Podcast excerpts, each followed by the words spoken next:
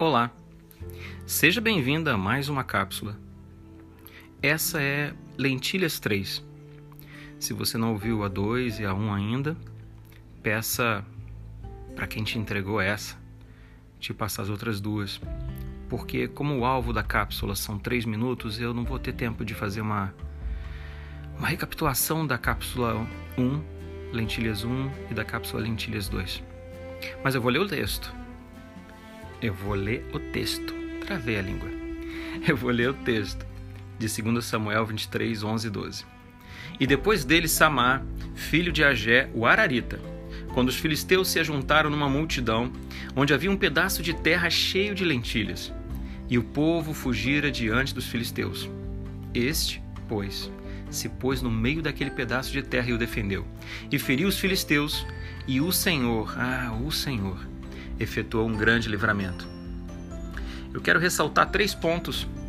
Eu vou reforçar, eu já comecei na cápsula 2, é, na Lentilhas 2, falar sobre os filisteus. Eu quero reforçar um pouco mais. Primeiro ponto, os filisteus. Eu preciso te lembrar que Golias também era filisteus, lembra? Do gigante? Ele também era filisteu. E os filisteus tinham uma característica que eles não tinham medo da morte. Então, primeiro ponto, eu estou falando sobre os filisteus. O segundo ponto, o mal persistia. Durante sete anos, os filisteus vinham e roubavam o povo tudo que o povo plantava. Sete anos de repressão e medo. O mal persistia.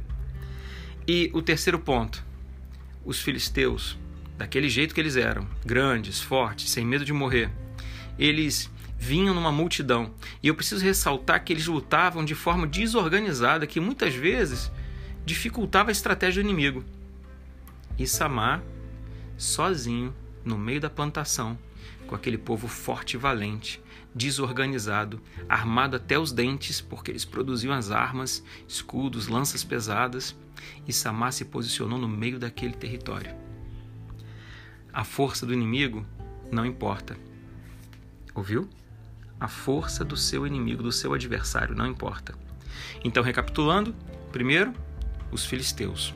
Segundo, o mal persistia durante sete anos. E terceiro, eles vieram em uma grande multidão.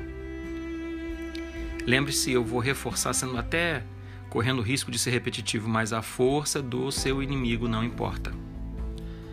Na próxima cápsula continuarei. Fica firme, fica firme Deus te abençoe. Eu sou o pastor Alexandre, do Bálsamo de Gileade e da Igreja Monte Sião do Rio de Janeiro.